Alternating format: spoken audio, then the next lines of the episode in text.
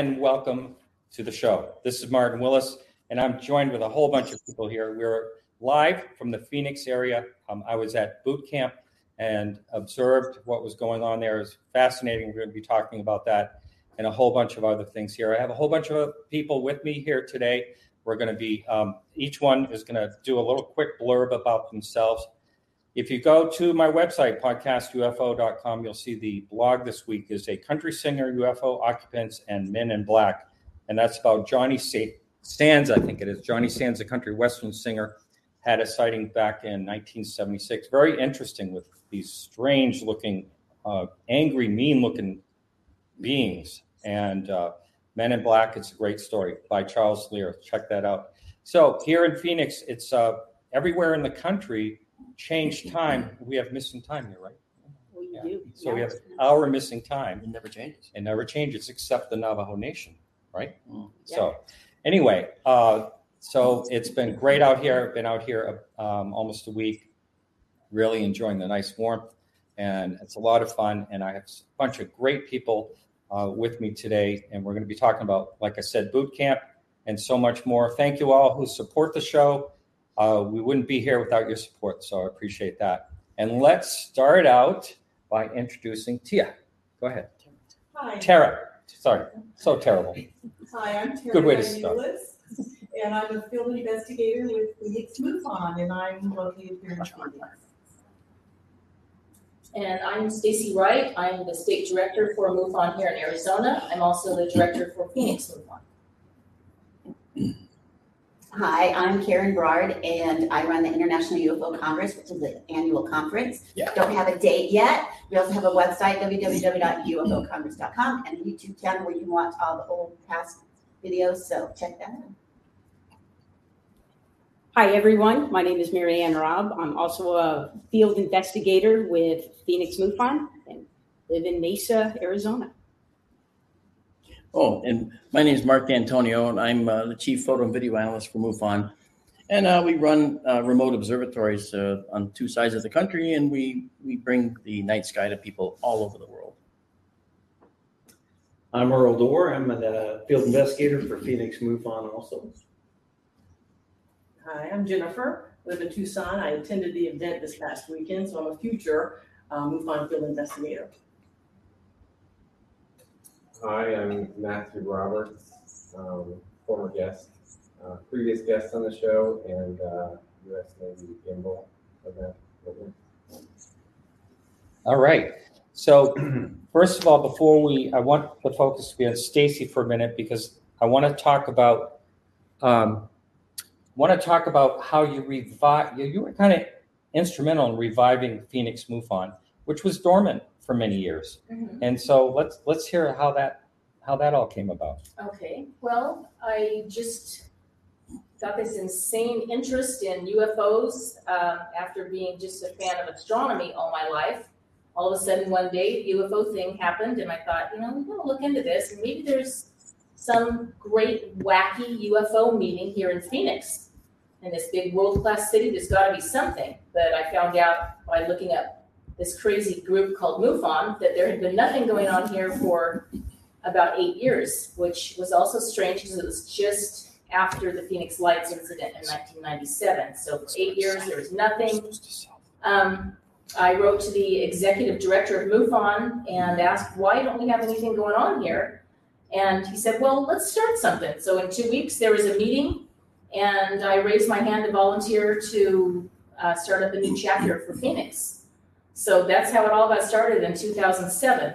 And it was just, I don't think it was really anything that I did. It was just prime time for this area. People were ready for something like this. They just flocked to it. And it has just been a real success ever since then. And a lot of fun. In the world, in the country. Yeah, we have one of the best chapters around. I will say that. Our very first speaker when we started this up was actually Stanton Friedman, the godfather of ufology. So he came in and was our guest speaker for that very first meeting. And he did this free of charge because he's a great guy. He just wanted to see it start up again. And it did with a vengeance.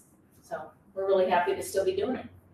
Now, I'm surprised that that lagged 1997, March 13th, the Phoenix Lights event happened. And it just, it's unbelievable that it, something like MUFON in this area would stagnate after all those thousands of witnesses. It is uncanny that that would happen. I think there was some investigations going on after the event, but there was a lot of infighting also going on and a bunch of stuff happened. I wasn't part of it then, so I don't know exactly, but it sounded like it was a real mess. And I believe that one of the MUFON directors may have passed away during that time as well. So it just all fell apart. Right. Is there anyone in this room that was here when the Phoenix Lights happened and you knew about it happening? And I had only heard about it, you know, but I seized on it immediately. You did? To do an analysis, yeah. Yeah. But what was released was not what people saw. So that right there said, okay, this is not what you see in the sky. You see those famous photographs, the famous video, yeah. Those over the Estrellas. Yeah. That was probably the flare event that occurred after the actual event. And the actual event was something very different. I ran into a guy in New Zealand on a cruise, told him I'm from Queen Creek. He said, oh, I was there when it was one stoplight. So I asked him, one stoplight, so you're a farmer or you're military? He goes, military. I said, where were you stationed? He said, Luke Air Force Base. And I said, back then, so you saw Phoenix Lights? He goes, oh, you just gave me goosebumps. He goes, I saw that, and it was not ours. And I got his number, but I still got to hook up and chat with him a little more so we can con him into coming down and talking more about it. But you run into firsthand people all the time when you're talking about different things. And that was my deal with the Phoenix Lights. And I lived here at the time, but I never saw it. I had someone from out of state call me the next day and said, hey, you guys had a UFO last night? And I'm like, we did? So I didn't see it, but my kids did. They were out in the desert with their dad and they saw it. And, now, there are some people that, like Peter Davenport, was flooded with calls that night. And he was saying that there could be, this thing could have been estimated at miles wide. And I don't know, do you still hear that feedback? I mean, from people that were, that talk about it? Yeah, oh yeah, we hear all sizes. Yeah. Yeah, there were several of them. 18 football fields wide, or every B-52 in our force could fit on the wingspan of this craft. Yeah, see, just all and was there more than one craft as well? Yeah, there were like 7 or 8 craft. Different things. Reported. And the problem is that whenever someone tries to estimate the size, here I go, Mr. Science, okay? Whenever someone tries to estimate size of something in the sky, they're going to be remarkably wrong, okay? And the Stanford University, the Eye Institute did studies to show that exact thing, that they don't know if it's a large thing far away or a small thing up close, and they don't have the depth perception because we didn't evolve eyes to be able to detect things like that in the sky. We detect predators within 250 feet of us. That's what our binocular vision is good at. It's not good at estimating sizes, especially where there's no reference points in the sky, and that's exactly what the Phoenix Lights represented, no reference points. And one thing about how people say, oh, it's just flares. Yes, the picture they put out was flares. Nobody really got a good picture of what was actually happening for some reason.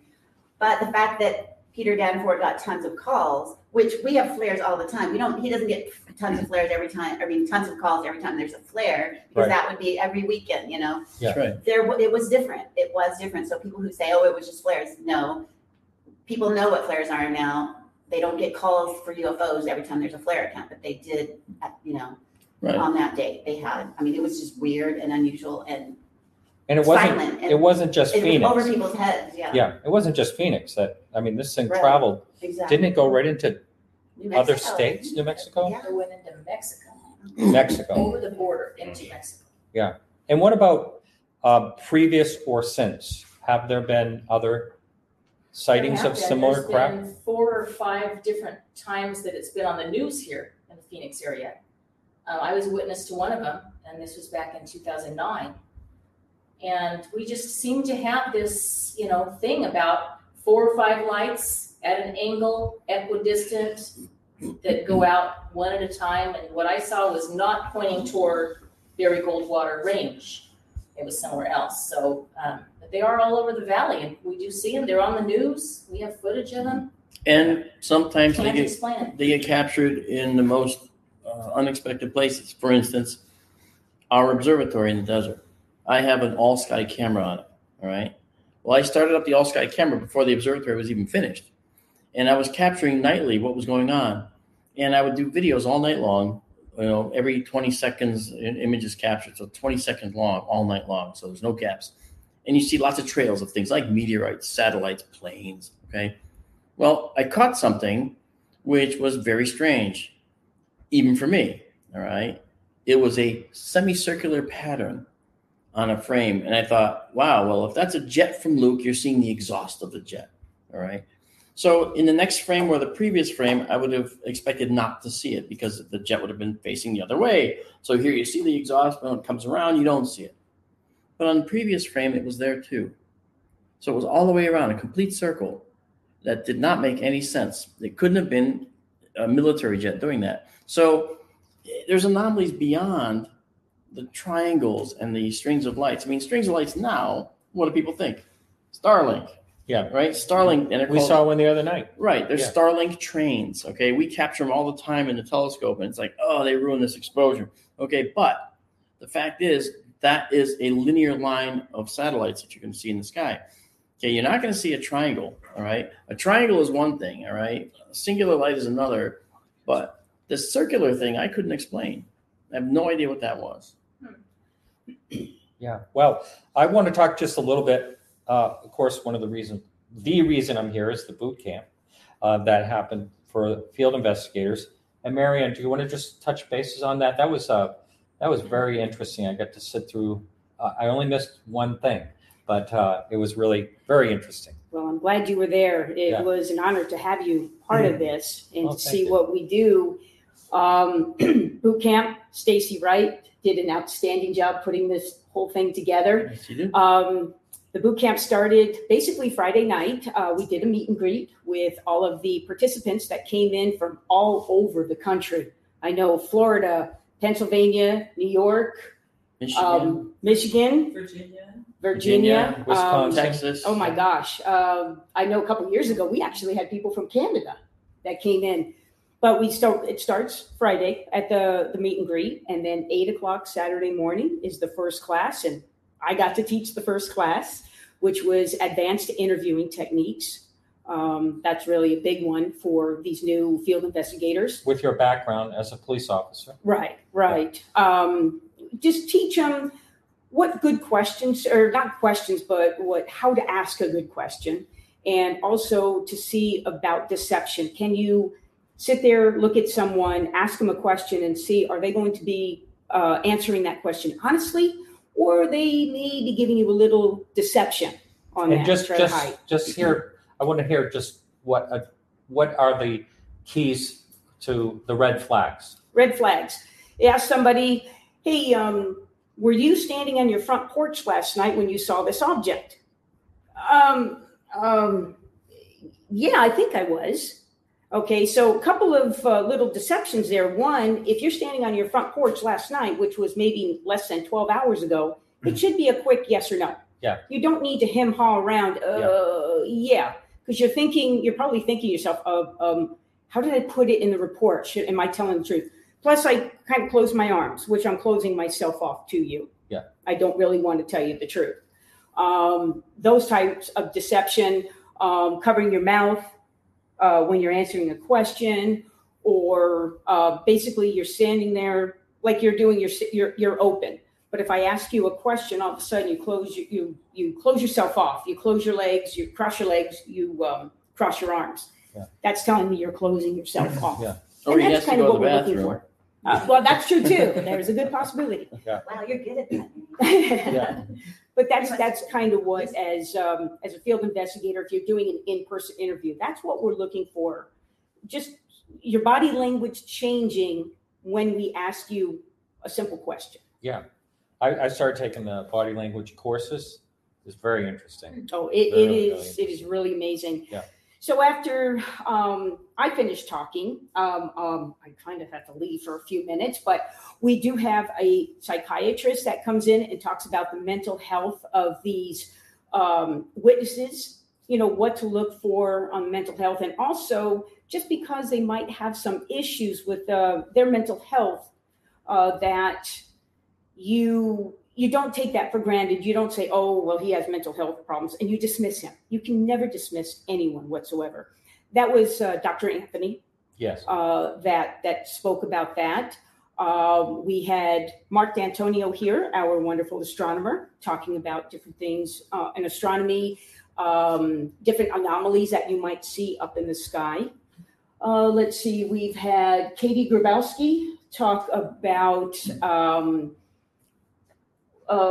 doing a CMS. A CMS is a case management system, is a report that people fill out and send into MUFON. So she talks about that, about filling out reports and what is to be, what to look at in a report. We've also had, our chief investigator, Dennis Fearmouth, do photo analysis, which is really a big one. Mark is really good at the photo analysis, being the chief investigator for all of Phoenix MUFON. And what you might see, this big orb. Oh my gosh, there's an orb in my picture, so it must be a UFO. And of course, Mark or Dennis or somebody can explain it, that no, it's a lens flare, or it's the sun, or something. We've done that. We also have a couple of field investigators that talk about interesting cases that they've done from the start to the end, which was really cool. And the Navajo Rangers. Oh, my goodness gracious. Stan Milford Jr., John Dover. What they did was talk about the evidence collection. Yeah. And all great stuff. ERT. Yeah. And also, of course, the ERT is not emergency experiencer resource team that and Gwen Farrell did that, and they talked about what the ERTs do, which is great. So and then we did a Star Watch, which was a lot of fun. That was pretty good. She actually remembered quite a lot of that, didn't she? Yeah, I did. I was very impressed with that. The best part, I guess, of the whole thing was when we went out Sunday afternoon and we did the training. We had a mock crash. And all of the field investigators that went through the class all day Saturday and all day Sunday went out to what we call Needle Vista, and they found a crash site. And they did some training. They interviewed the witness. They collected evidence. They did everything out there at the site that they learned in the classroom. And that was really cool to see them in action. That was really neat. Oh, by the way, we're going to be taking calls at the last half of the hour, so anyone can call in and ask any of these people some questions. Stacy, okay, go ahead. For people out there, if you want to go to boot camp, you have to be a... That's what I was going to ask. Yeah, go ahead. You have to already be a field investigator credentialed by MUFON. No, you do not. This is for prospective field investigators, people who are just curious about what we do, or for, field investigators that just want to come in and hone some of their skill set. Someone wanted to know your give your background, Marianne, if you would. Well, I was a police officer, state of Arizona for 34 years. As of today, I have been retired for 4 months. Yay! That's why she smiled. And been busier ever since I've retired. I'm a field investigator for Phoenix MUFON. I've been doing that for about 6 years now. Little plug for my show. I also do a radio show here on KGRA DB on Wednesday nights at 6:00 called I Detective, which is four police officers just talking about police work. That's with Chris DiPerno. Yep, that's with Chris DiPerno, and it is a great it's a great show. But that's what I do. What else do I do? I teach again. One of the things I do teach is the advanced interviewing techniques at the MUFON Symposium and also at the boot camp. Now, has anyone ever given you grief in the department about your interest in UFOs? That's a very good question. No. It is absolutely amazing. My team that I was on in Gilbert, I worked for Gilbert PD. The team, when they found out what I did, I had more people tell me stories of sightings that they might have had and experiences they've had. I've had Mark ride with me in a patrol car. I've had Stacy ride with me. Peter Robbins rode with me. It was so fantastic. But I actually had a lieutenant not too long ago. I figured he was going to kind of snicker when I told him what I did. And he sat down and told me, it's great that's what you do, because I have a story that I've been keeping inside for many years. He worked graveyard shift. As he's coming into the station, he sees a fireball. Fireball, huge. And I mean, he said it was just amazingly huge. He says it went from the east all the way to the west, all the way through the sky.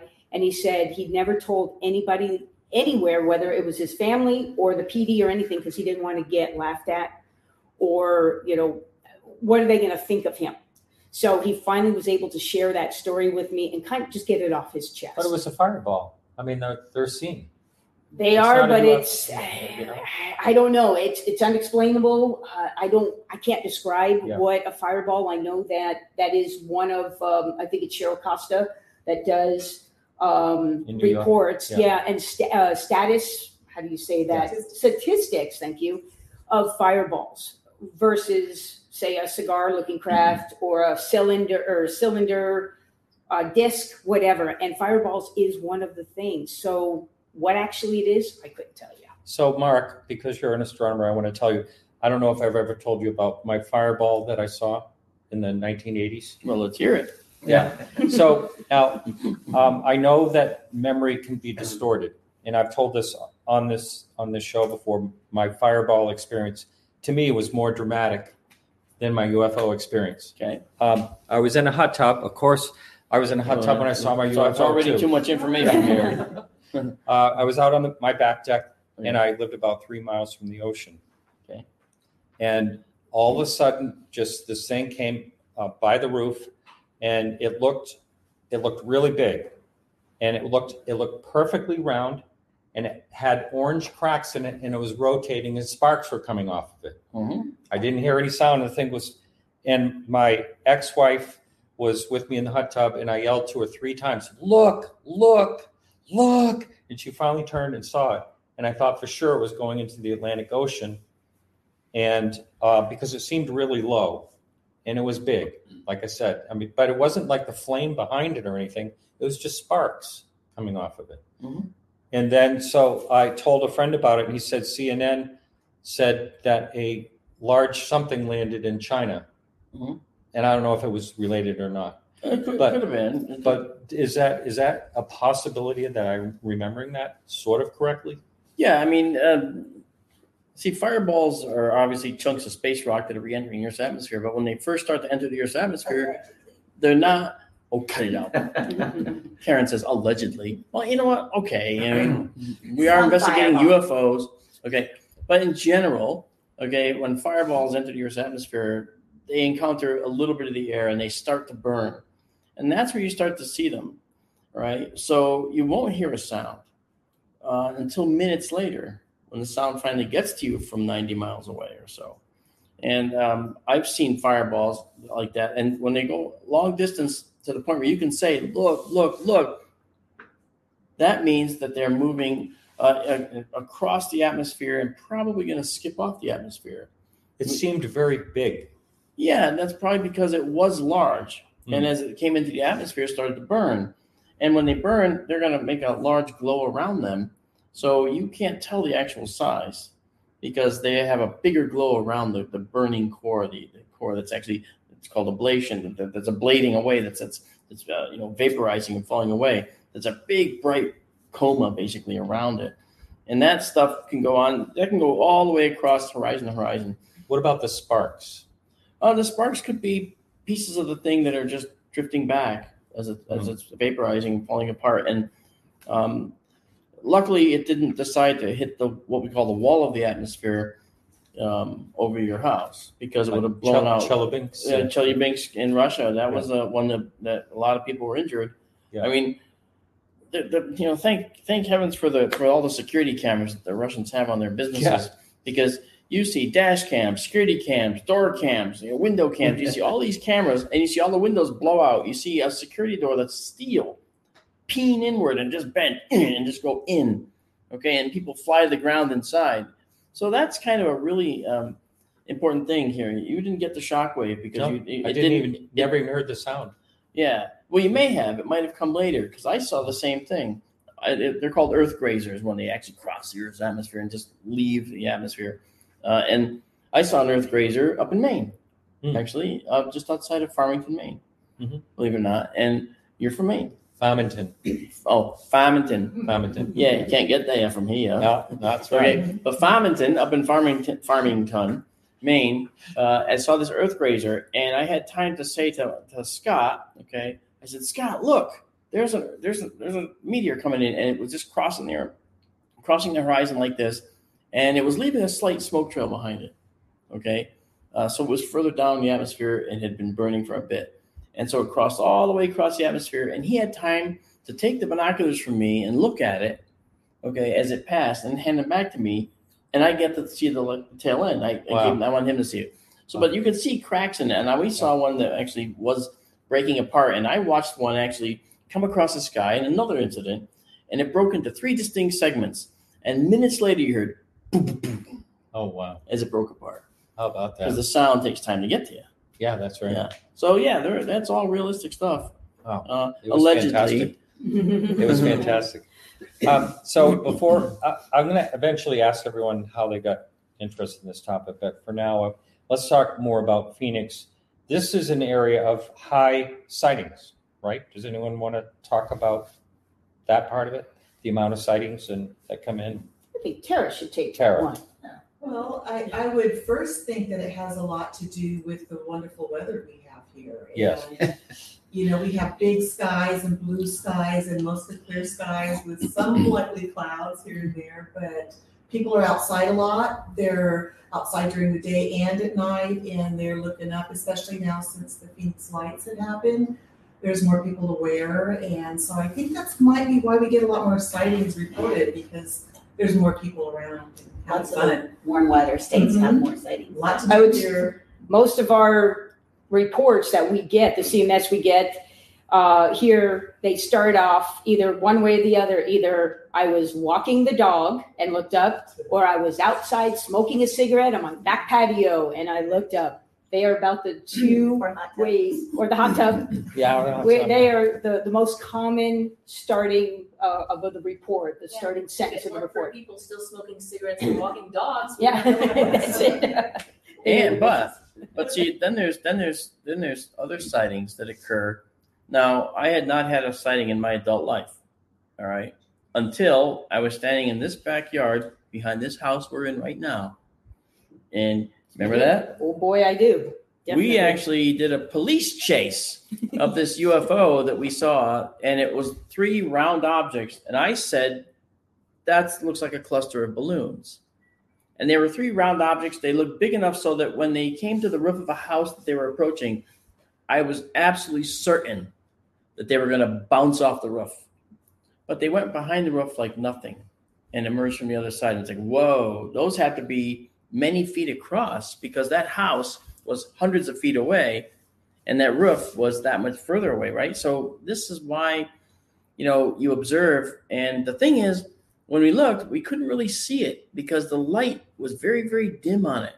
It was a shadow. I mean, it was almost what it did is as it was going right back here, as it was going from one house rooftop to the other, it actually was blacking out the stars that were in the sky, and it was like this big blob, and all you can see, it was just moving. It was a solid object. So whatever it was solid. It was definitely like three round objects, and it looked like darker lit.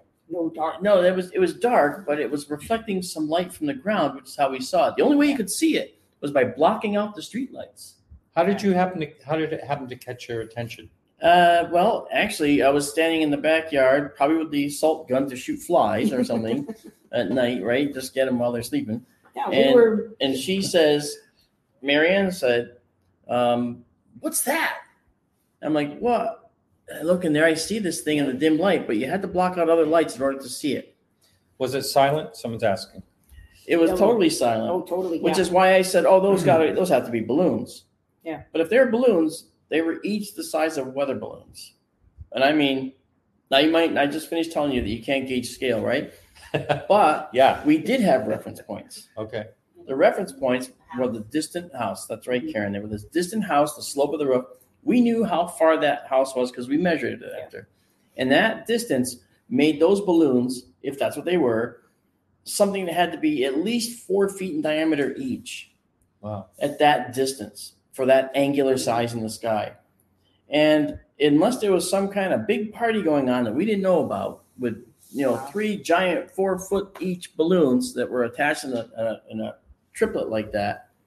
We grabbed the keys. I ran in here, grabbed the keys off the counter, jumped in the Expedition, and started just hauling buns around town or around the community here, the neighborhood. Yeah. There was nobody out. There was no parties. It was a very quiet area. We tried to find the activity that could have caused it, because I don't easily believe in something like that. I'm skeptical because I have to be, right?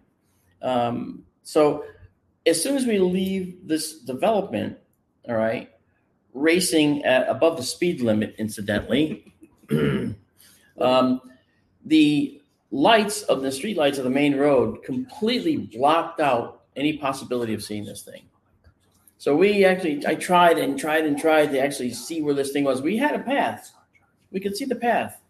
But then when we got out into the road, we couldn't see it anymore. It was almost like you wouldn't be able to see it if it was actually something that was going to be, I guess, if it was going to be something that was going to be like illuminated. It was illuminated by itself. If it wasn't, then you would have been able to see it in the sky. But or not see it in the sky. But the lights from below were illuminating it. And the thing that was different was there were street lights. And as something approaches street lights, it gets illuminated from here. And that illumination changes as it moves across the sky, right? This didn't change. It stayed constant. So that meant that it was, and again, this is a perspective and a reference point thing. It was further than the street lights on the other side of those houses as well, because those lights did not change when they if they were playing on it. You didn't see them change. You'd see the angle change of the light. We did not see any of that. Now I'm going to ask you something. Did you report it? Of course not. My bad. Don't look at me that way, Stacy. Well, the thing is, okay. If we reported it, we would report the sighting. We wouldn't be able to report any evidence. So I was really disappointed we couldn't get evidence. I actually took out the phone, and we had time to actually look and see if we could see it. And I said, I can't see it. And I have a manual application for the iPhone where you can use your camera in a manual manner. And I just couldn't get that thing to come up and be able to do this in time. Were they in a row, or there was no? They were like this. There was three. One here, one. So it's like a triangular, like an equilateral triangle of three objects that were round. Yeah, but it was equally solid reflecting. In the middle. Yeah, there was no light, and you could not see anything. Yeah, they were close together. And again, I did not discount that they could just be really big balloons, but I did expect them to act like balloons. The light should have changed as they moved across the landscape. And they would have been huge. That would have been big. I don't know if I've ever seen a 4 foot balloon. Well, I have. Okay, I guess unless it's a okay. No. Well, it was crazy. Not to give you too much of a hard time, you two, but reporting something like this could find other witnesses that. Oh no! Yeah. I know. We did. You know, I did leave it up to her. Somebody else had one. Good one. But no, I drove around and everything, and there was nobody out, at least not driving around. Mm-hmm. And I did not see anybody walking on the street. So, but yeah, you never know who could have been in the backyard. Or smoking, watching their dogs. Yes, they could have been doing that. And like people report, like sometimes some people can see them and other people can't. So maybe it was just for your benefit. Yeah. You know, I mean. No, I think say that. I think this was something that was a missed opportunity, to be honest. We should have probably reported it, you know. You know, every time I'm on a plane, I'm always, don't give me the finger. I know. It's just not the finger, sorry. That's not quite what you well, it's just pointing like this. Yes. The index finger. Okay. Okay, yeah. Martin, move on with another story here. I'm going to really get yelled at later on here. Oh, this isn't public. Oh, no. I think, I didn't report, and I could still report what I saw back in 2007. You know, I mean, it doesn't matter. And I have looked online about the area where I was at, and there was something that sounded, very similar to what I saw. It might have been the same night. See, I don't even remember the date. I really don't even remember the time of year. In California, the seasons are mostly alike. Our MUFON field investigators are so skilled at what they do that they can look up this information and they can compare it. They can see what was in the area at the time. They can tell you if there's other people that saw things that were similar to that. Yeah. Well, someone did report. Puzzle go into the database and help every little bit. Yeah. Someone did report seeing a cigar-shaped object. That's not what I saw. But, however, as someone pointed out to me once, at an angle, a disc which I saw could look like a cigar shape, which is all interesting. And speaking of shapes, David, who's behind the camera, his mother had about a 1948 triangle UFO sighting. You don't hear too much of them, happening back then. But a lot of people talk about why now is there more triangle UFOs than ever, and what happened to the good old-fashioned discs? Does anyone want to? The Triangle Nation took over the Disc Nation and wiped it out. I see. Yeah. Well, I mean, from a point of view of just what people are seeing, I guess from the outside you can say, well, maybe there's more human-made things in the sky that form triangle formations, for instance, and this is meant to add to this, not subtract from it.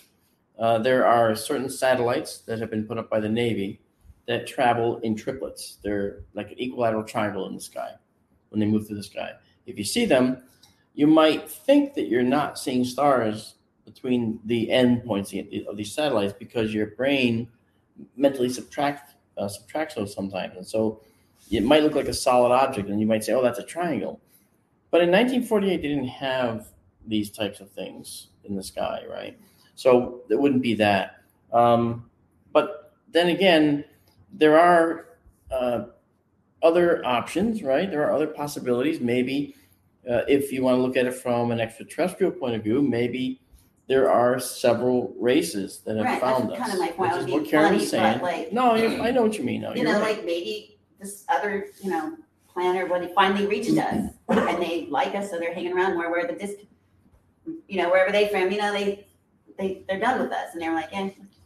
Well, don't forget, people are still seeing discs, Right, but I mean, it's like there could be thousands of different shapes. Yeah, that's correct, and it depends on what kind of technology an advanced race might actually choose to exploit in order to ply that vast gulf between the stars.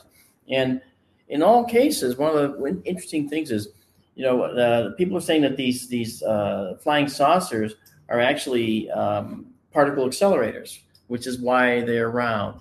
And the same thing with triangles. The triangles are triangular shaped because they're particle accelerators. And a good friend of mine. That makes sense. Yeah. And that the whole point of these flying saucers, if you call them that, is that they exploit a opportunity in physics to be able to move through dimensions in a way that require the use of a particle accelerator to generate certain types of particles so you can extract yourself from our dimensional space. There's a lot of evidence pointing towards that because people who have no idea of science describe the movements in exactly the same way, like they kind of wobble and things like that, which would make sense, from a scientific point of view. In fact, it does, because Bob Schroeder, a friend of mine, he wrote Solving UFO Enigma. You know Bob. Yeah. Okay. Bob's a great guy, and he's not prone to flights of fancy. And Bob discusses this in his book. And that's probably one of the few books I read because it had a lot of equations in it, and not because I like equations. Okay. I'm not that much of a geek. Well, maybe I am. Well, but the fact, thank you. But the fact is, I wanted to really understand the science that he was suspecting was there. And you know what? It's sound. It's sound.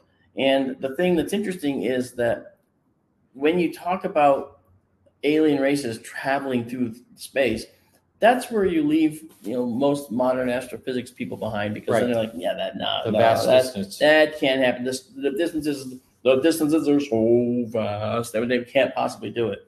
But the fact is, they're not traveling those distances. They're traveling, and it's not like wormholes, but it's like folding space. Yeah. We see that now. And we see how to do that now. We just can't do it because we don't have the technology.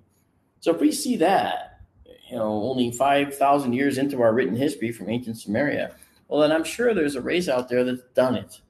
Because if we look at the way planets are formed, that's my specialty in astronomy is exoplanets, right? So if we look at the way these planets are being formed, it's a sliding window. We see planets that are 12 billion years old. The universe is 13.8. So planets have been around for quite a while. So along that sliding window of planetary formation, there's certainly going to be an alien race that's managed to find something somewhere, to find some way to get to advancement, you know. And they're not going to look like us. They're not going to look like us because we look exactly the way we do because of 5 major extinction events and changes in biodiversity on our planet. But that's not to say that it didn't happen another way to reach intelligence. We only know how intelligence can be reached from this planet. We don't know how it would work elsewhere. Right. So they could be here. I have no doubt. And they could be here from multiple places. But also you just say that, well, we're a binocular vision, bipedal, and bilateral quadrupeds. But I mean, there's a lot of similarities to our species on this planet. Every species on this planet is symmetric. Mm-hmm. Okay, they're all symmetric, mm-hmm. whether radial symmetry like a tulip or a dandelion or whatever, or bilaterally symmetric like most of the upper life forms. Starfish mm-hmm. are odd because starfish start off as bilateral symmetric larvae and they become pentamerous. They become the pentamerism organisms where it's 5-sided. Mm-hmm. Kind of a weird radial thing. All right, but still, they've got to be alien. They might be. I think the octopus is alien. To be honest with you, no, the octopus too. To me is the most intelligent animal in the ocean. Amazing. Yeah, I love those things. Yeah, I don't want them on me, but I love those things. I'll watch them from a distance. Okay, you can play with them. All right, I have. Yeah. Oh, scuba diving. Yeah. Oh. Not really. One scared the heck out of me. So. Would anyone here be up for talking about a personal UFO sighting they had? Well, you saw the gimbal. Yeah. Do you want to talk about that? I know you have before, but we'd love to hear it again. So, I was in the Navy. I worked in intelligence. I was in the Navy for 16 years. And I was stationed on board the Theodore Roosevelt in 2015. You're going to have to talk a little bit loud. Oh, okay. Sorry. Yeah, that's all right. So I was stationed aboard the USS Theodore Roosevelt in 2015. And obviously working in Intel, I was kind of privy to what was happening on the ship. And I didn't hear about it initially right away. So the night that it happened, I had gone down to bed. And I heard that they launched the alert because they announced that. And so I called up to my shop and I said, hey, is there anything I need to know about? Do I need to come upstairs? And they said, no. So the next day I go up to my shop and a buddy of mine from another part of the Intel who works more closely with the pilots came into my shop and he said, hey, look at this, pull it up. So I got on my computer and I pulled up what is now the gimbal video. And that was the first time I saw it in 2015. The Go Fast video was also from the same incident, but this was an incident that went on for 4 nights. So they came back every night for 4 nights. But those two, the gimbal and the Go Fast, I believe are from 2 different nights.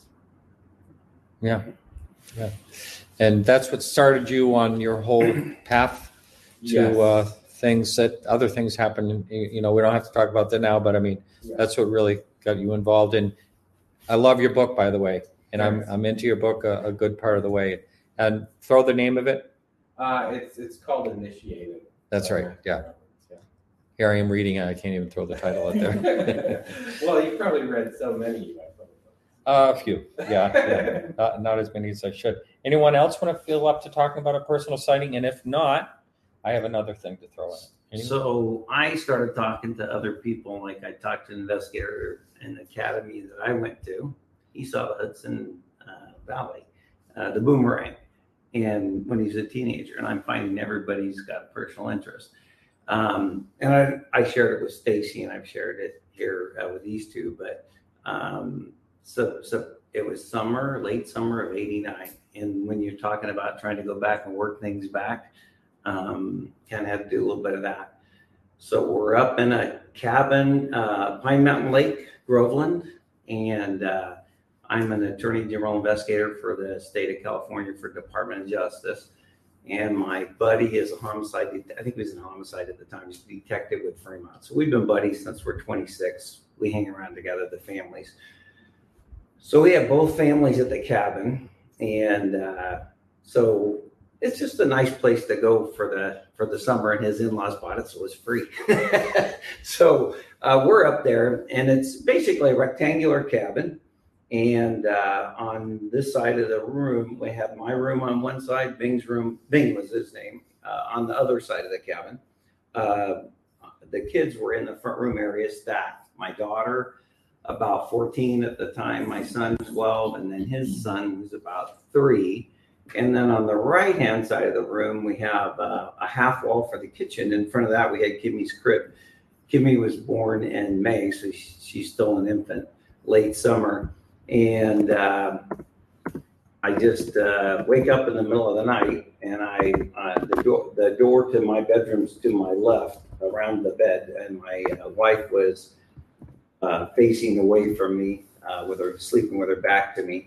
And I hear something, and I don't know what it is. So I wake up and I look at the doorway, and you got a little gray there, and you're having that WTF moment, because it's like the really vivid bad dream.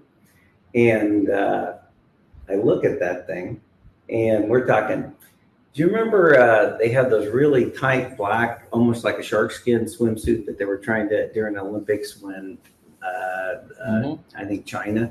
But anyway, I was looking at those. It's a skin tight black suit. It comes up to about the middle of his neck. And you know, when people talk about hand stuff, I couldn't even tell you. But he's got like little pecs, little buys, the long neck. And those eyes are like big bug eyes, and there's no pupil, there's no blinking. It's like a pair of lenses. It's almost like it's just like they're goggles. And the I think it's called the Amco. It was in an advertisement, Amco Alien. It was in one of the aerospace magazines. That's probably the closest I saw to it. And his eyes are a little bit bigger on the one that I was looking at. But I'm looking at it, and I'm thinking, bad dream. And then it says to me, but not verbally, telepathically, it says, you can't move. And I couldn't move. And okay, I'm a copper. I don't take orders from people. I give orders. And I was thinking, I couldn't move. And then I went to move again. And it said to me, and this is in English, you can't move. And I thought, I almost kind of panicked a little bit there. It's like, shit, I can't move. And then I could hear him. They're not speaking in English, but I went, there's 2 more. I just knew there were 2 more in the front room. And shit, my kids are out there. So I hit the floor. And when I hit the floor and I looked at him, I thought, I'm going to twist that big bulbous head off your skinny little neck. And he's telling me I can't move as I'm hitting the floor. And then he turns to run from me. When he goes out of the room, their syntax on their little gerbling goes up really rapid. And when he goes out of the room with me on his ass, he hits face to face with the other one. And then they take off through the front room. And this is probably not much bigger than this room here. And as they're going into the front room, I'm thinking, I'm going to tackle both these boys. And then I look, and to my right is the crib. And one of them has Kimmy. And he just looks at me. And when he looked back at me, I went after him instead of the other 2. He said he only had her inch or 2 off the bed, so crib, and he just sets her down.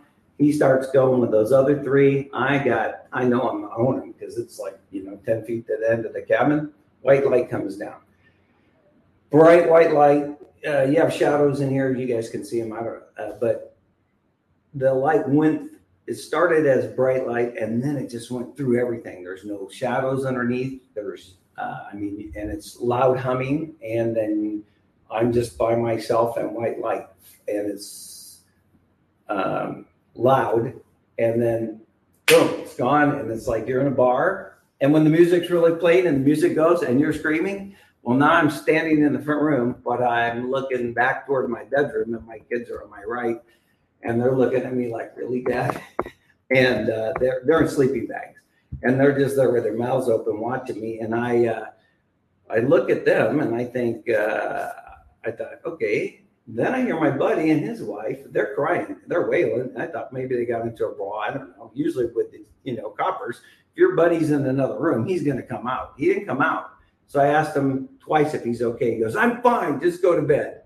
So then I thought, okay, I just embarrassed myself in front of all my friends and had a super graphic bad dream.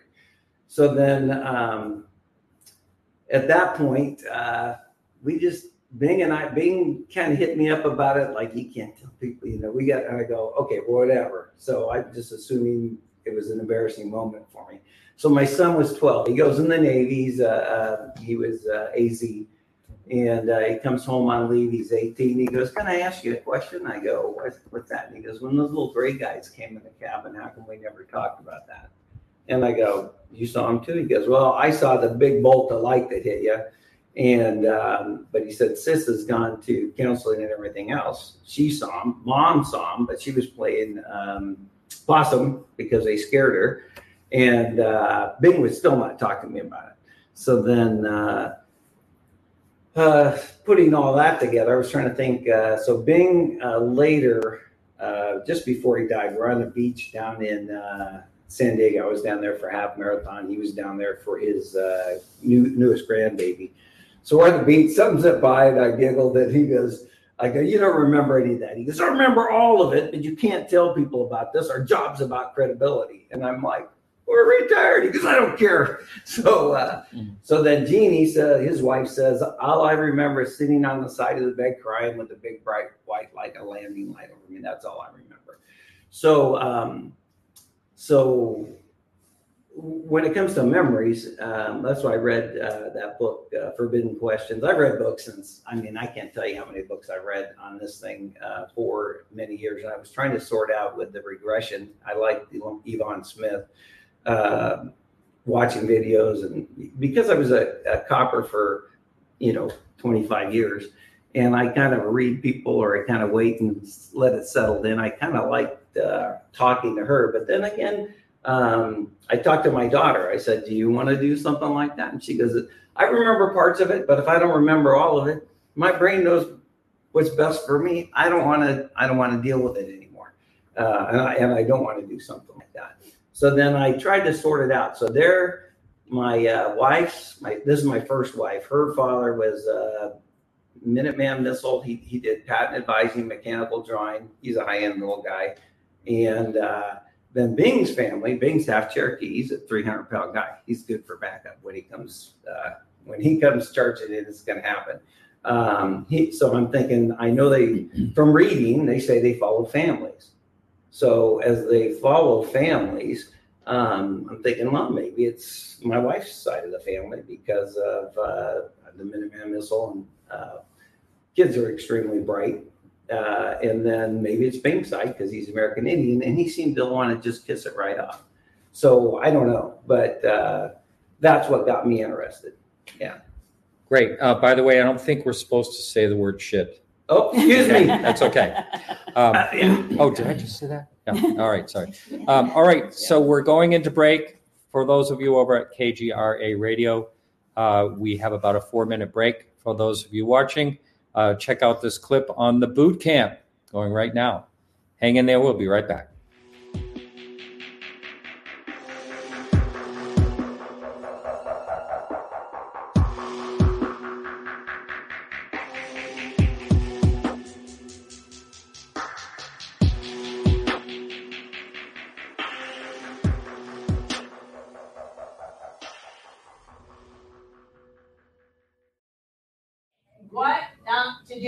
Very, very, very important. Do not be biased, okay? Don't go in an interview and think, oh, this guy or this gal, this is going to be kind of a nutcase. I'm just going to go do what I have to do and not even pay attention to it because this is going to be far-fetched. This is going to be real. Don't be biased on that person. Stay impartial. Everybody's equal. Suggestibility. There are a lot of people, and there are some mental illnesses that really increase this, are highly suggestible, meaning that they're impressionable.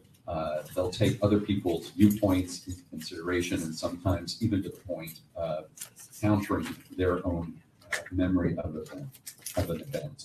And then bias. This is basically after the fact, incorporating new feelings, new information, and kind of coloring and changing your memory based on things that happened afterwards.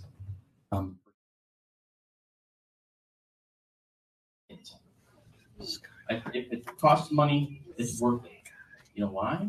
Because it does augmented reality, you pull it up, and there's others that do this, but this one is better. And the reason is because, because this is what it looks like when you zoom in on, say, Orion. Okay, you see everything that's in that constellation. It tells you what's up there, and it gives you this information, okay?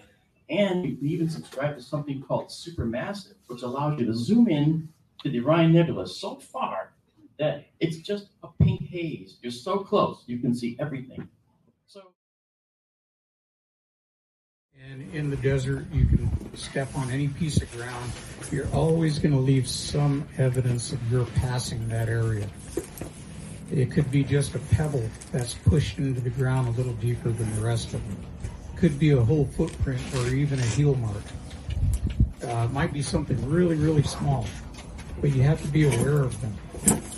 And in the case of hoaxes, this is going to come to the forefront. If you go around and you see this evidence, but you see footprints around everything, you're going to start to wonder, is this stuff planted here? You know, are they trying to make a fool out of me? Or are they trying to gain some kind of notoriety or attention?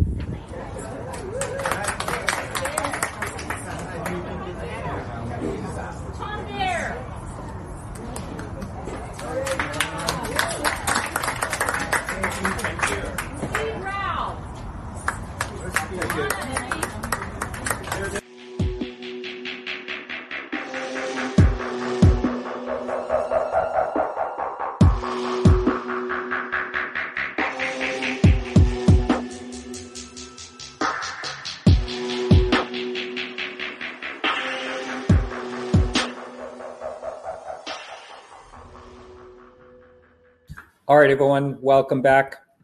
This is Martin Willis, and we are on location in Mesa. That's how you say it, right? Yes, you right? You got it. All right. So, again, we're going to be taking calls in another half hour, and that was quite an amazing story you told there, and I wondered if anyone else had anything they'd like to share, and UFO sighting experiences. Yeah, I know that, you know, I'm a science guy, right? So I always say it's just sort of a standard line, you know, these things don't happen to me, right? But when they do, what do you do with that? You know, and so I've had things happen that I can't explain. Things that are so far outside of my understanding and the understanding of anybody that there's just, you just have to say, this happened. There it is. I don't know what to do with it, you know. And I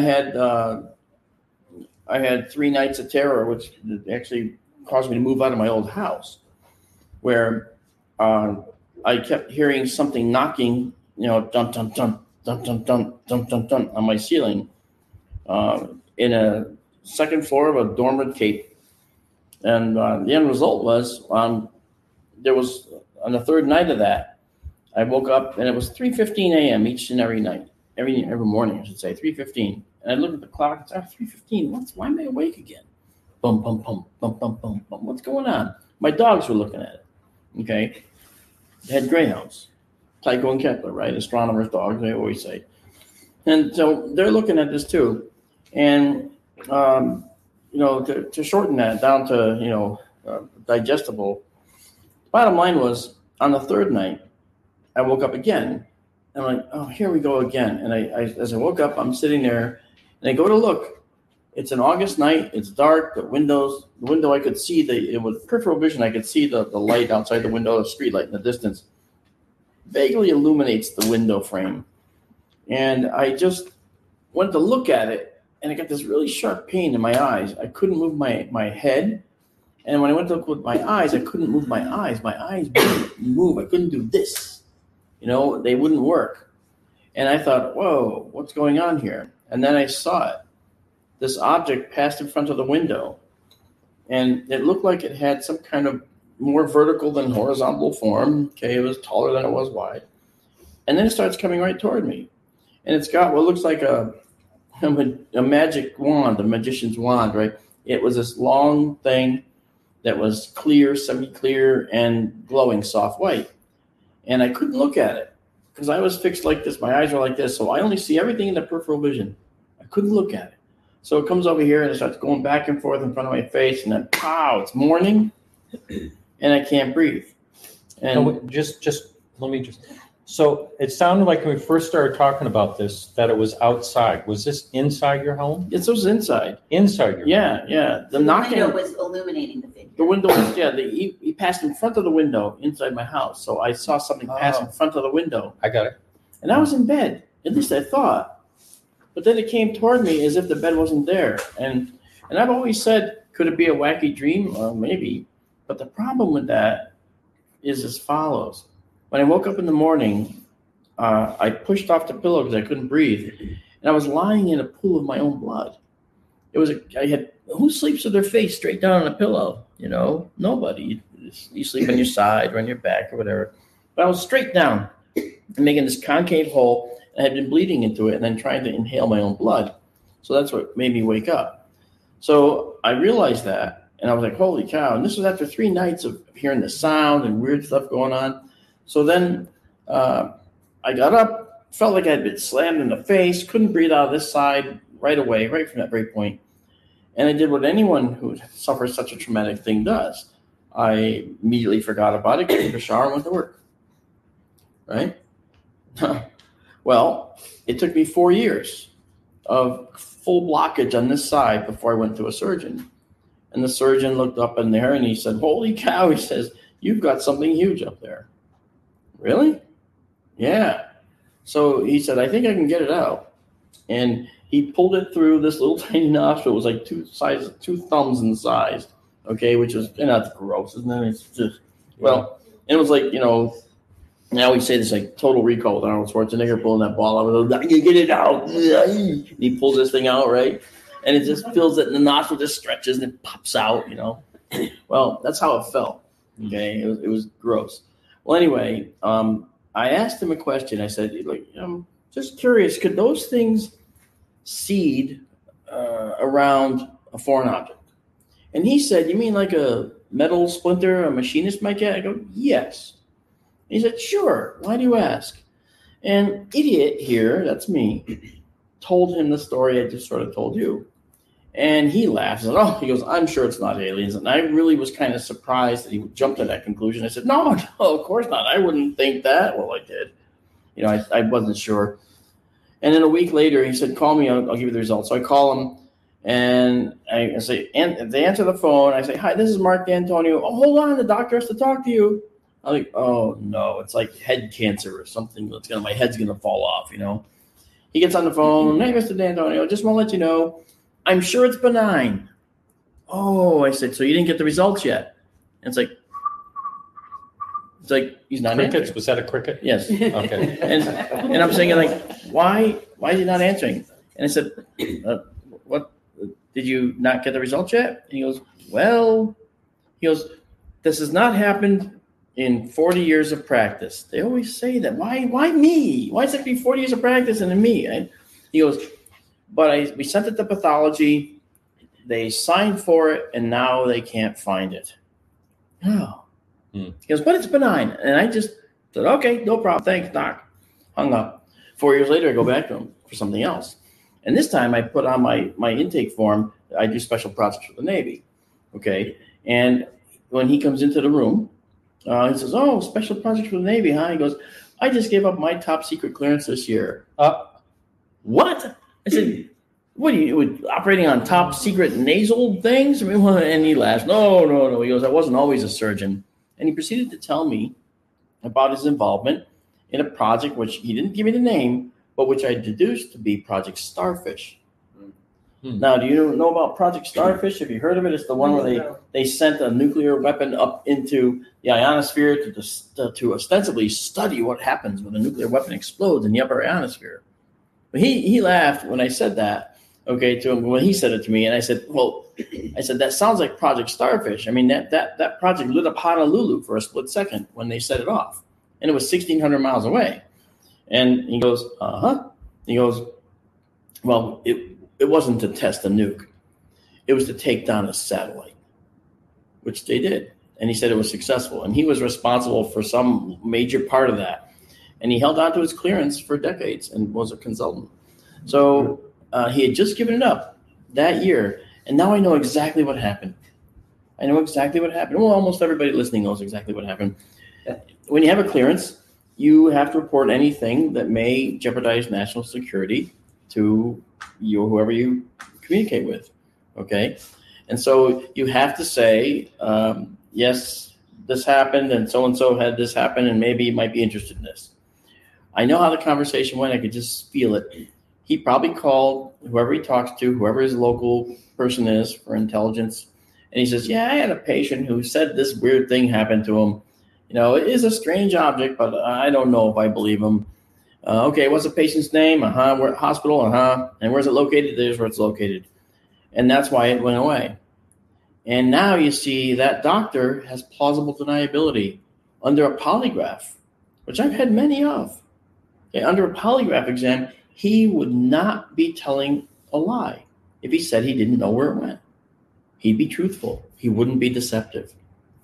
So you see, they cover all along the way. They have those little outs for people who are innocent. So he's out. He has no knowledge of where it went. He sent it down to pathology, and It wasn't there a week later. Now, was that tapping happening upstairs the same time that the door opened? You talked about that story. I don't know if you want to talk about that story or not. Like you went and you looked, and the attic door was open. Well, that's a very different event. That was this. See, this now we're talking about familial things, right, where you have families involved. Yeah, so you don't really want to talk about that. Yeah, that's a weird one, okay? It was 2 a.m, and I woke up because I heard little feet in my attic.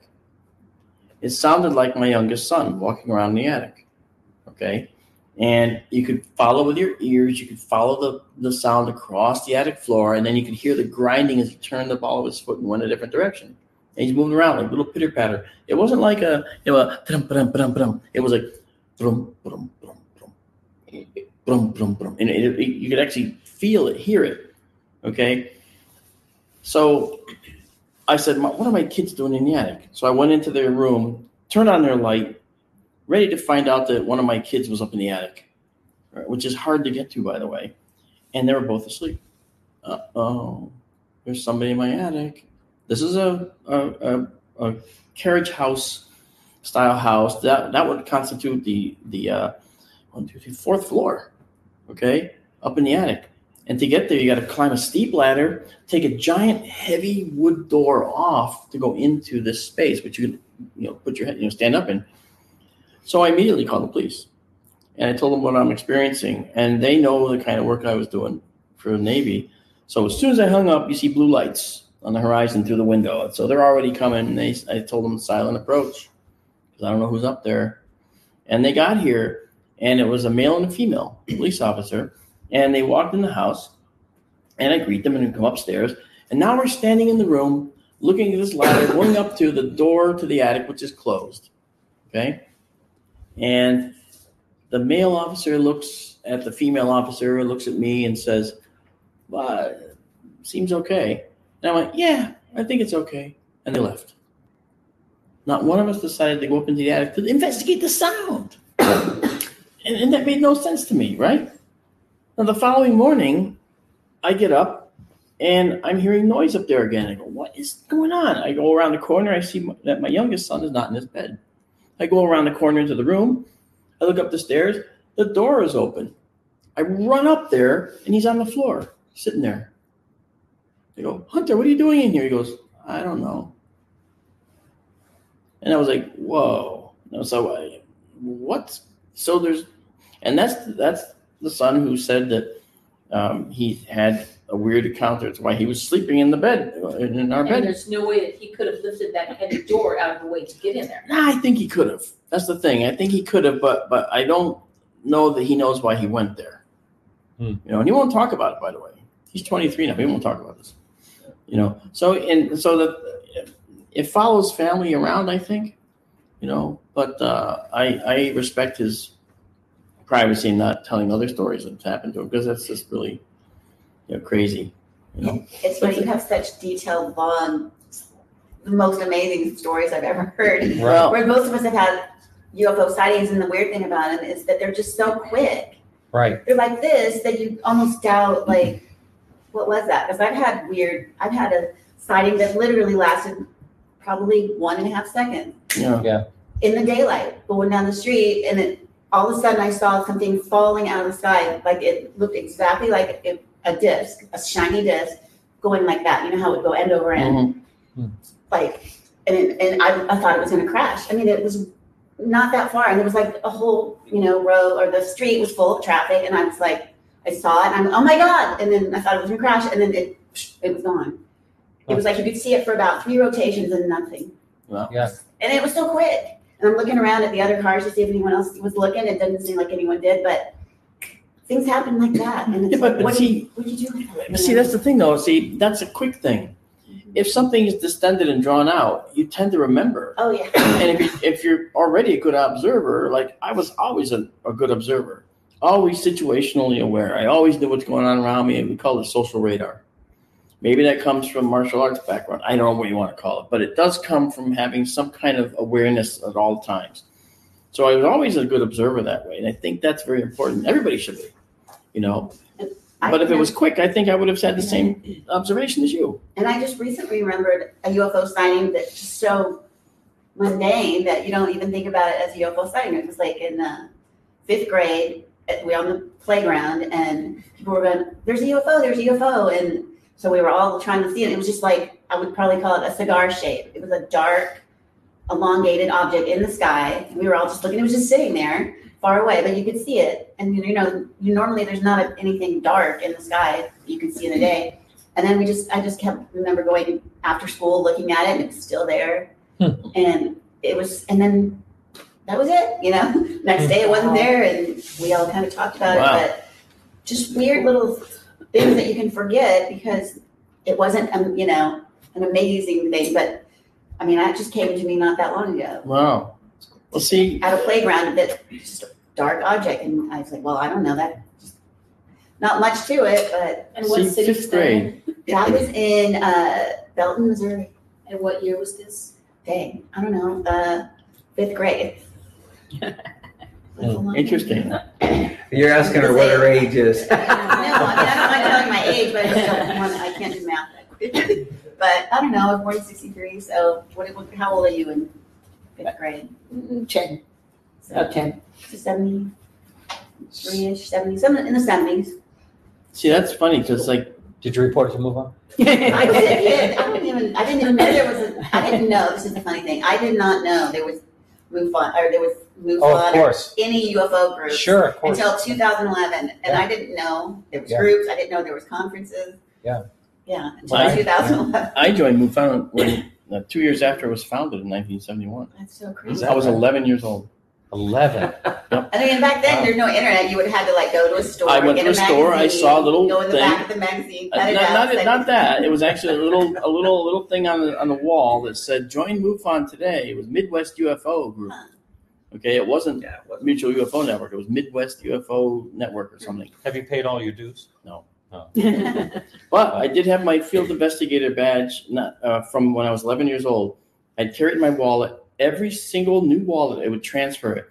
And I dropped that wallet in the water about 7 years ago. And when I pulled it out, I said, oh, good, the MUFON, my MUFON ID is still in there. I could care less about the money that's all wet now and everything, but that was there. So I just made sure that the money dried out, and I didn't do anything with that. When I looked in that transparent little pouch, it had long since dissolved, and all that was an imprint on the plastic of my ID. I was like, oh, no, it's gone. It's been gone for years, you know.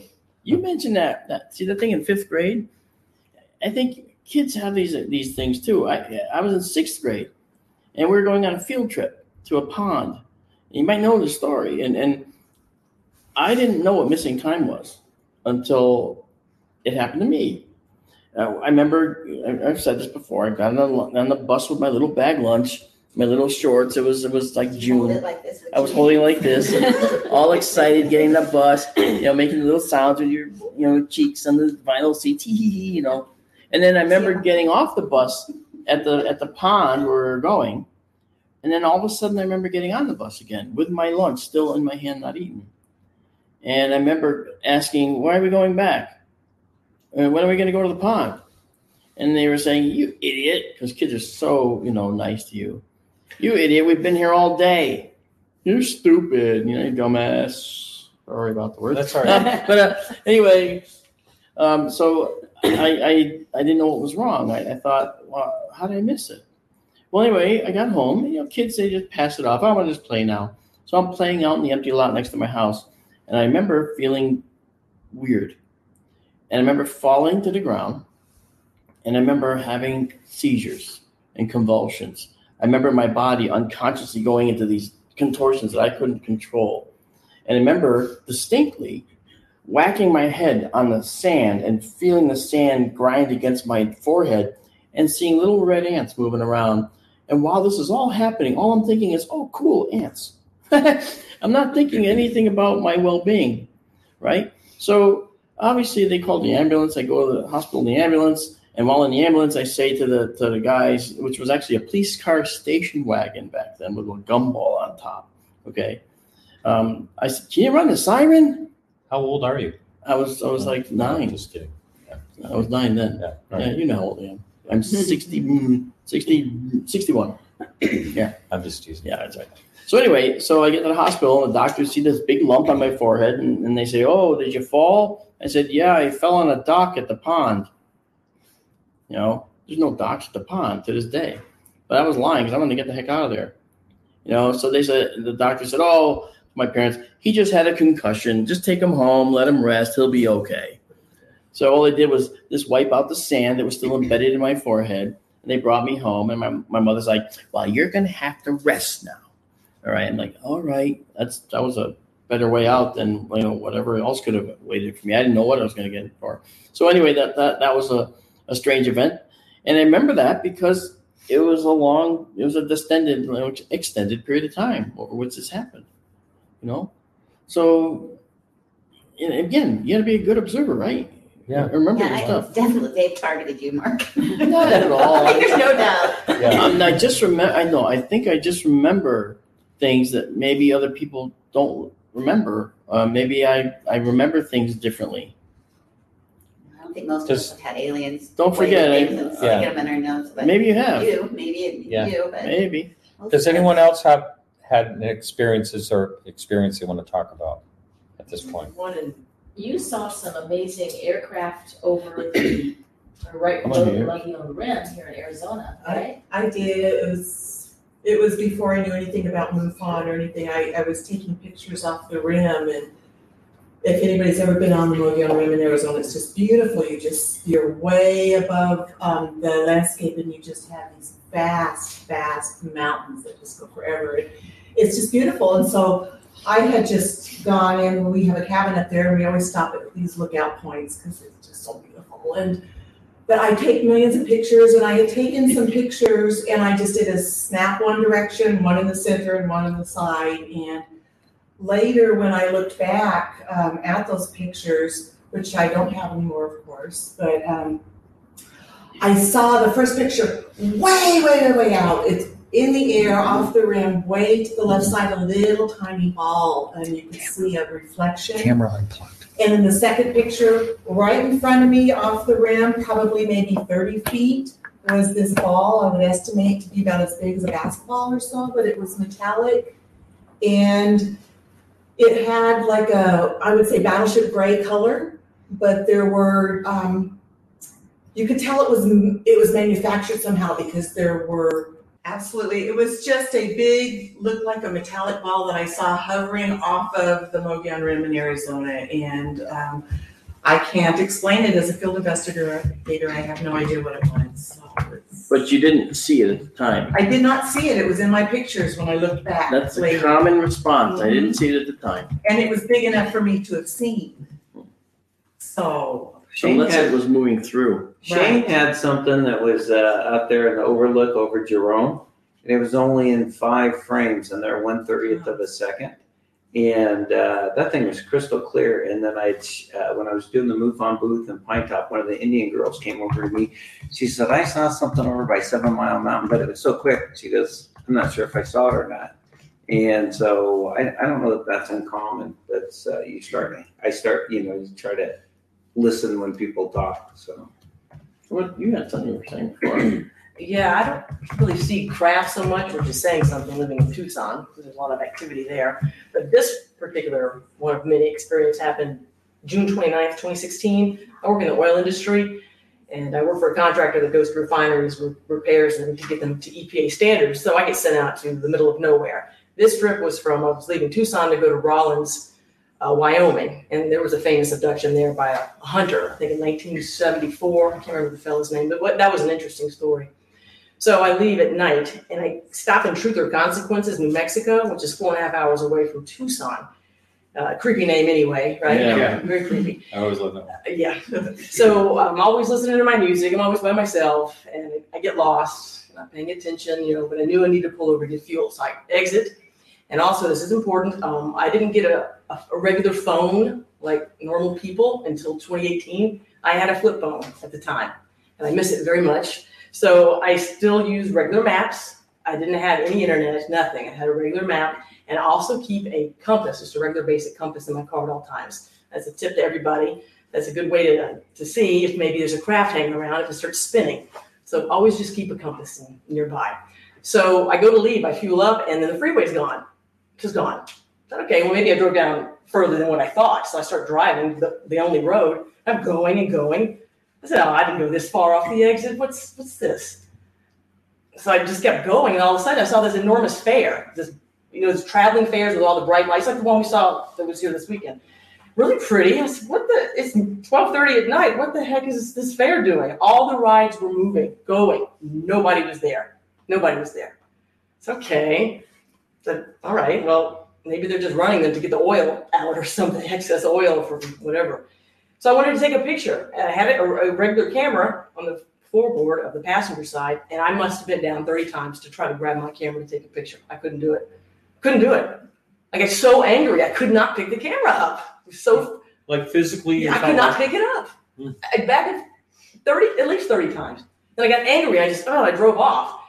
And about a mile later, I slammed the brakes and I said, I'm going to get a picture. I went back, same thing. I couldn't pick it up at all. So it was still there. It was still there, but I just couldn't, my fingers would not wrap around the camera to pick it up. So then I just gave up. So I'm driving still, and then I saw a street to the left. Finally, a street, because I looked on the map, and oh, yes, I forgot. The compass was spinning like crazy. And there was no lights. I saw nobody. So I took that street to the left, and then I went to a trailer park, a decent kind of trailer park. And there were cars and all the parking, the garage, and then some lights were on. I got lost in that trailer park for 2.5 hours. 2.5 hours. I could not get out of it. I couldn't get out of it. Then I pulled over, and I realized, okay, something's not quite right here. I realized it. I wasn't afraid, but I got really angry, like red-hot anger. Super, super angry, and to the point where you just blood red, and then you get teary-eyed because you're so angry. And then there was the freeway. Huh. And then the rest of the journey up to Rollins, because it was in the middle of the night, it just went on and on. It wouldn't end. I didn't see another person for 12 hours. Not one person. It sounds like a Stephen King novel. Yeah, it was creepy. Yeah. It was creepy. Did you notice at the time whether everything seemed to be in the present? It was, yeah. I didn't lose any time or anything like that. I was aware of all of it. I couldn't get out. There was nowhere to go. There was nowhere to go. Well, in 2019, at Contact in the Desert, I was lucky enough to have a drink with Whitley Strieber. So I told him the experience, and he looked at me with these sad eyes and says, "Jennifer, that was a screen memory. The affair was a screen memory." I felt so stupid. I said, "Yeah, that could have been what it was." You know, he's also sorry for me. You didn't realize that, and you know when you're in the middle of it, you don't realize these things. You just don't think about it, and you know what a screen memory is. And the 2.5 hours in the trailer park. I don't know what that was about. Could have been another screen memory. Could be. Yeah. Yeah. See, that's something I've been wondering whether that's something that my older son experienced too, because he was with a girl and he was driving in his Jeep, coming back from a place that he had. They were out somewhere. On the way back, they come up to a roadblock, a state police roadblock. And he noticed that the cars were like old cars with the gumball on top instead of the light bar. But were there a lot of lights going on at the same time? Yeah, a lot of red and blue lights. And he said there were fire trucks coming. He counted 4 trucks with a 5th one coming. And they had these big lights, and they're looking into the woods, and he's thinking, was it a plane crash or something? But the trucks looked like they were old. Mm-hmm. Like they should be in a parade. Kind of like a Men in Black, how they just don't really realize, kind of dated. Yeah, not sure exactly. Maybe people, this is a fire truck, but they don't really know what age it is. So the state trooper tells them to go down this side street, to avoid whatever it was they wanted to avoid. So they do, and the road's dirt. And he's like, geez, that's a dirt road. And he's driving down this dirt road. Okay. He gets to the end, he turns left. Then he takes his next left, and then another left, back onto the same road they were on originally. And they're like, oh no, we're going to go by this roadblock again. Well, they get to exactly that street where the roadblock was, and there's nothing there. Mm-hmm. Nothing there. The girl was with him and started to cry because she was now really freaked out. And my son calls me and says, Dad, I don't know what's going on. There's something weird that's happened. He takes her to her house. The father sits down with him and goes into Google Earth. Show me where you were, what happened, blah, blah, blah. And they go through the whole thing. They recount it. And they go back in the history of the Google Earth, and that road that they turned down that he said was dirt, as far as Google Earth is concerned, was always paved. It was never dirt road, not at least in the time through which that was. So it's amazing that it's almost like there was some kind of time shift. They slipped into another dimension. Or it was a screen memory. I think anything with a lot of lights, usually, when craft is involved. Yeah, something more malevolent what do we do when we go to study elk in the Yukon? We hide behind a blind, we photograph with cameras, we shoot them with darts, right? Now, from the elk's point of view, what are they going to say? Holy crap, Mabel, I got us. Oh, and he falls down on the ground. Next, he wakes up with this big thing around his neck. There's no idea where it came from, you know? So, and like the radio collar. So, who's to say that we tagging elk in the same way isn't what they're doing to us, but more advanced? It's the galactic fishing game. Yeah. Right? Right? They catch us, tag us, and monitor us. That's right. Later, catch us, tag us, and monitor us. We're a giant. Samples. Well, I guess a fishery would be a humanry. We're a giant humanry. We lost our camera again. And you know what? I'm not going to panic over that right now. I'm just going to keep going. And we're all here, so I opened up the line. If anyone would like to call in, that number's 855-472-5483. And let's see. I'm going to just continue. The only thing I can really do here is open up my laptop camera, which I suppose I could do. And it's going to be a little bit tricky. Well, yeah, why don't you try that camera and see what happens. Go ahead and plug that one in. Or go right up tight, if you would, remove that extension, because I've never had any trouble before. Remove the extension, just come forward much more, and plug directly into this USB right here. All right, so while we're doing this and trying to get the camera up, does anyone else want to talk about any type of experience? Anyone here? All right, here's the next question. I was waiting for that to happen. The next question is does anyone want to talk about how they had gotten an interest in this topic, in this UFO topic? What caused them? I would love to. All right. Back in 2014, my late husband went to his first ever International UFO Congress that was held in Scottsdale at the Weequapaw. And he called me. I was on duty, and he called me and said, can I go to this? I says, hey, knock yourself out. Have a great time. I was never someone that wanted to – I've never watched UFO movies. Yes, I've never seen Star Wars or, you know, Star Trek movies. I'm sorry, folks. I apologize. Don't yell at me. But I told my husband, go, have a great time. Yes, do I believe that there are other universes, there's other people out there, there's other civilizations? Yes, you have to be pretty darn, with all due respect, stupid not to think that there's other worlds out there. We're not the only one. So fast forward a few months later, my husband found MUFON and spoke to Stacy Wright and for Phoenix MUFON, and he started going to meetings. He invited me to go to one of the meetings with him. He says, please, just come. Just see what I am part of. I said, okay, fine, whatever. All right, I'll be honest. I was expecting tinfoil hats. I was expecting some weird people. I'm a cop. I'm used to, you know, when it comes to UFOs, it's kind of a weird thing. You know, you don't expect wonderful people. So I went to the meeting, met Stacy. Met a bunch of people from Phoenix MUFON, and our speaker that day was Kathleen Martin. And I'm like, holy cow, what a perfect speaker. She is just the neatest lady. But again, as a cop, what am I doing? I'm looking for deception. I'm thinking she's just going to tell some outlandish story, and it's just going to be, you know, a myth or just a story. And she told us about Betty and Barney Hill, her aunt and uncle, and I never saw 1 ounce of deception. She was an amazing woman. Fast forward the end of 2014, November, we were having Travis Walton's Skyfire Summit up in Heber Overgaard. Okay. And Stacy asked, hey, we've got a few people, speakers coming in. They're going to stay in Phoenix for a couple of days. Then we're going to go back up to Heber. And she goes, would you be able to house these folks and until the next day? I said, sure. Who are we going to house? Well, Peter Robbins, Richard Dolan, Stanton Friedman. And I'm like, first of all, I did say, who are they? Yeah. So, yeah, sure. Oh boy. I got a huge lecture from Stacy, and she also said, don't ever ask that question again. that day in November of 2014 totally changed my life. I've never experienced such wonderful people. I learned a lot, met Karen and Alejandro, and it was so wonderful.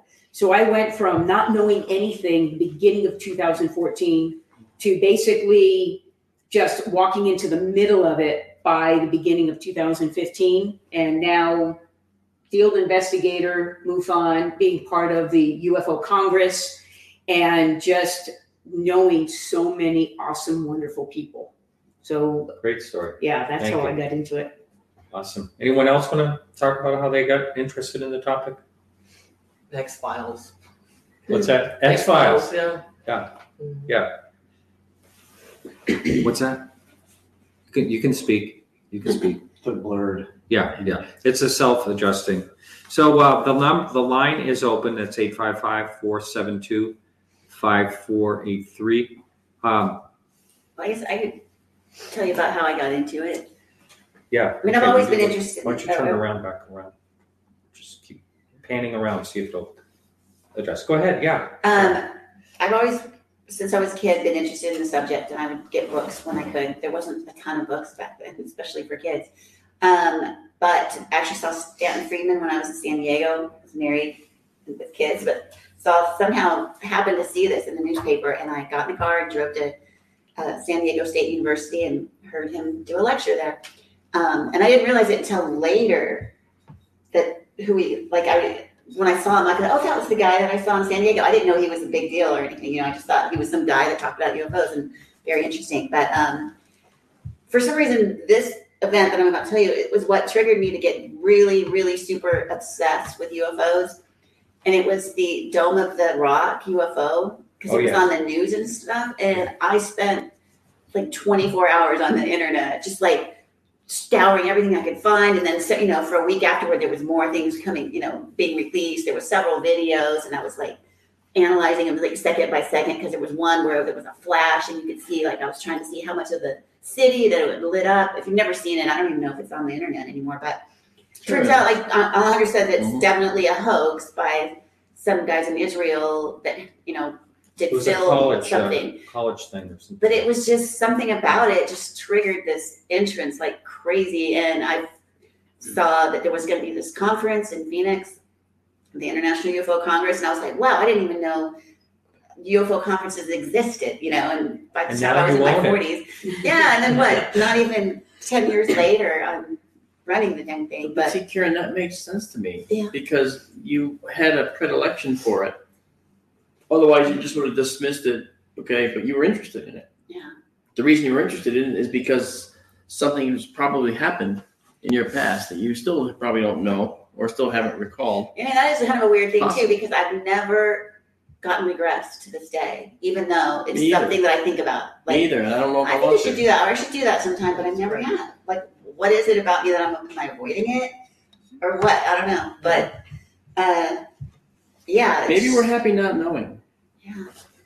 I don't know. But, I mean, it was kind of cool because I read all these books in that 2-month period between January, or actually it was only a month, until the conference. And all the people that I was reading their books were there. Like, and that was just a coincidence. I had read John Alexander's book. He was there. I read Dolan's book. He was there.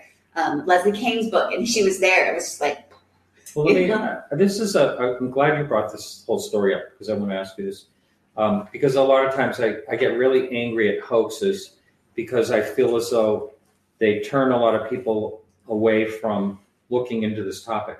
But in this particular case, that could that still makes you interesting. I don't know. There's something weird about that thing because I even found the footage from a completely different angle that showed the light, the bright, when it like flashed and shot up, and it lit up the surrounding area. So I don't know how they did this. Like, how did I guess just very good hoaxers, but it really did occupy a lot of my time for that. Week or so. I did a lot of CG work too, with computer generated graphics, and the way you make something light up like that is actually very straightforward. You don't light up the actual buildings, you light up what's called a stand-in object, something that's shaped like them, that's actually something you built. So if someone's doing that, okay, I feel that was a hoax. And I know I saw 3 different angles. And what I discovered in that was that all 3 showed a different craft. Yet it was supposed to be the same craft. And that bothered me from the very beginning. So I started to analyze it and figured out that the light that was striking the buildings in a city that never sleeps should have had many more reports than there were. Why would you only get 3 people reporting this supposedly from different vantage points in the course of an evening when the city is lit up already because there's so many people out? There would have been hundreds and hundreds of reports that night, especially in the Dome of the Rock, the most religious symbol in the whole, right? Yeah. If that was real, I was just like, this is the most incredible thing ever happened, you know, and why didn't anyone, you know, I was just like, whoo. But I believe that you were intrigued by it, probably because you've been intrigued by something that maybe happened to you some point in the past. And so you were already leaning toward that to begin with. So that might have been a hoax, but something else that's buried inside your head wasn't. Yeah. And that's what drew you to this. That's my feeling. Other weird thing that it's kind of hard to explain, but I remember, not like looking back, I remember from this time on. No, I remember from this point in my life. I moved around a lot. My dad was in the Air Force. But I remember almost coming alive, in a sense, when we pulled into the driveway of my new home, and I guess I was sleeping, I don't know, and I woke up, and I remember thinking, where the heck am I? And I don't remember anything before this day. Like then, Not now, then. Mm-hmm. When I was 5 or 9 and 5'4", thinking, I don't know where I am. I don't know who I am. I don't know anything before this day. Mm-hmm. And then that was it. And then I went on with my life and everything, but that is about the age. That's really weird. That is about the age though. Maybe I don't know if it was trauma or what. Like when I got to this new home, I became aware or something. Yeah. I think she might be a hybrid. It's your dad being in the Air Force. Yeah, I don't know. They were doing experiments. Hey, Matthew, I'd like to hear some more about your stories. What was your duty in the Navy? What were you doing? What was your job? So I was a cryptologist, and that's basically just. So I worked in COMET, which is Communications Intelligence, and that's about. So you try and interpret if there's any secret messages happening in. Communications from others, or how does that work? Well, that's about all I can say about it. You're right in, you can't tell. Yeah. So that's what I did, and I talk about in the book how I ended my career at the Office of Naval Intelligence in 2020. So you were one of the very first people to see the gimbal. You saw footage of this. From just the previous day? Yeah, I think it was the previous day or two, maybe. Yeah. And the person that showed it to you was a person who saw it before you. Maybe he was not supposed to show it to you, or I don't know that he wasn't supposed to show it to me, but it was because maybe by that time you hadn't even been briefed. No one told them not to say anything by then. Right. So I don't think anybody was ever told don't say anything. But I think it was just clear that, you have a clearance, so it's not something you're going to talk about. So it was not something that I spoke of at all. And what kind of impression did that make on you when you saw that? When I saw it, it was kind of like a gut punch, really, because...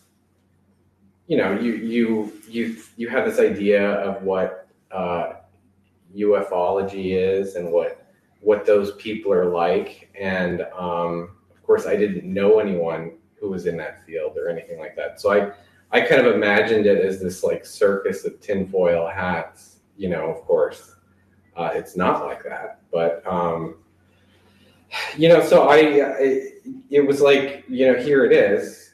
I'm watching this footage now inside a skiff. This is government footage, so I know it's real. I know this isn't faked, And so I had a very kind of emotional reaction to it. I was unable to eat for a few days because it was just this is real, and I didn't know that.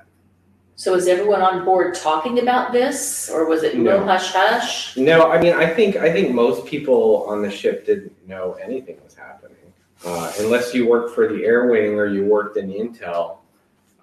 This wasn't something you knew about. And did you ask to go back and see that footage again? It was on our secure network, so I pulled it up. Well, we deployed after this because we were on our workup cycle, which is to get us ready for deployment. And so I would pull that footage up every once in a while and just watch it. And I'm like, how is this thing in the air? What is that? How is it doing that? So prior to that, you didn't consider the possibility of UFOs? It really wasn't something that I thought about. It's not that you didn't believe, it was... Yeah, it just wasn't there in your consciousness. Yeah, and if I saw a show on TV like Ancient Aliens come on, I would kind of roll my eyes and change the channel, But now that I knew it was real, because I'm seeing it, it was quite a profound gut punch for me. I can imagine. Yeah. Happened to me before. Well, totally. We do have a caller. Thank you for that, Matthew. Yeah, no problem. And I will have you back on the show again someday so we can talk more about that. But we do have a caller. We have Jeannie Joni from Pennsylvania. Joni, you're live on the air. I want to know. I don't know if you already know this. Does anybody have theories on the Phoenix Lights? Yeah, we already talked about the Phoenix Lights in the very beginning of the show. Okay, I'm sorry, I didn't know. Yeah. Okay. All right. Thank you. I'll have to give Bill grief about that. Wait, tough host. Anyway, huh? Tough host. Yeah, I know. All right. Well, we have just 4 minutes left. Is there anything else you wanted to add to that? I mean, I kind of cut your story short, just because we have 4 minutes left. I don't know if anyone else wants to ask Matthew a question. I mean, you were doing a really good job. Yeah. Matthew, can you ever talk about? You say you can't talk about what you did in the Navy or. And maybe you have experiences you can't talk about. Will there be ever a time, maybe when you're in your 60s, 70s, whatever, that you can... 75 years, right? Talk about it. I mean, is there any time? 3 minutes. You know, I don't think so. I certainly am not going to take anything to my grave. I'll tell you that right now. So we'll see. So follow him around. So on your deathbed, you're gonna have that. I'm gonna have that tape recorder ready. Okay. What's today? Today. I'll say this. So I think all of this is gonna come out. I mean, I don't think I'm gonna have to say anything. I think it's all already coming out. We talked about how this follows bloodlines, right? There's this new book. Skinwalkers at the Pentagon. Yeah, right? That's a huge deal. That's a big deal. And there was some bill or something that was just drafted in the last day or two, and it's pretty clear that the intelligence committees have seen some pretty bizarre things because they're talking about something like to study, above and underwater, like all mediums kind of thing. So it's like I think. That they do have some information that has been turned over maybe by Lou or some of these things that we might not ever get to, but I think they're convinced now. So I think that's true. I mean, I know that we are all familiar with UFOs, and some of us are familiar with the unknown submerged objects, the very fast movers, as we've called them right in the past. That's what they were called on the boat I was on. I was a visitor, not a sailor. Yeah. And so it turns out that those unknown submerged objects are very real. And decades ago is when this happened that I had that experience where I saw this several hundred knots, this object moving through sonar very, very quickly. And they were called fast movers on that boat. And I did a job for the Joint Chiefs a couple of years later. And the chief said he couldn't tell me about the program when I asked him about it specifically. He could have said, what's that program? I've never heard of it, but he didn't. So clearly, above the water, below the water, stuff's happening. And I know that they're here. I sense strongly that they're here. Yes. So. Thank you, everyone. This has been a lot of fun. I really appreciate all the time and your hospitality out here. Next week, we have our 10th anniversary show, and you think there's a lot of people here now. You'll see how many people will be involved in that. So 10 years coming up next week. And you're going to do some math, and you're going to say, yeah, thank you. Going to do some math and say, okay, only 478 shows. How that should be 520 shows. And I used to do the show once every 2 weeks. That's why that someone was asking me about that. But thank you so much, everyone. And remember to keep your eyes to the sky. Bye, everyone. Bye. Thank you.